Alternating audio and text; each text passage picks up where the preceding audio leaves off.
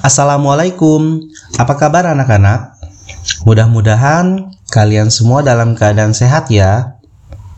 Selamat datang di Kolase. Seiring perubahan fisik dan mental kamu, kamu perlu banyak berbagi cerita pada orang yang tepat.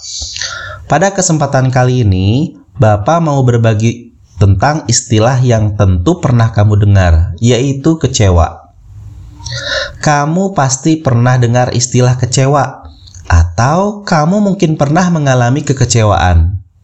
Bukan hanya kalian, Bapak dan semua orang pernah mengalami kekecewaan.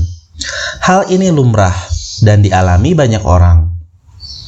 Tapi tahukah kamu, perasaan kecewa muncul akibat harapan atau cita-cita tidak sesuai realita.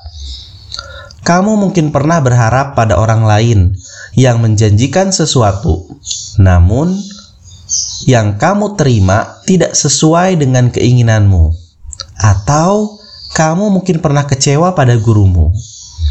Jika kamu banyak mengalami kekecewaan, alangkah baiknya tidak terlarut dalam kesedihan yang terlalu lama.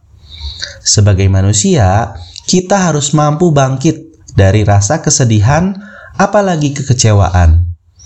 Jika kamu masih memiliki orang tua, kamu boleh memilih untuk bercerita tentang rasa kecewa yang kamu rasakan. Kamu juga bisa menuliskan ungkapan curahan hati kamu. Hal ini bersifat pribadi, jadi kamu hanya boleh menceritakan pada keluarga terlebih dahulu. Kamu tidak perlu gengsi untuk memulai suatu cerita pada ayah atau bunda kamu. Sebagai muslim, dengan berzikir dan berwudu mampu meredakan rasa kecewa. Semua bertahap dan berproses, hingga akhirnya kamu melupakan rasa kecewa. Ingat, segala urusan telah diatur oleh Allah Subhanahu wa Ta'ala. Begitu kita kecewa dan mengalami musibah, pasti ada hikmah dan pelajaran yang kita peroleh.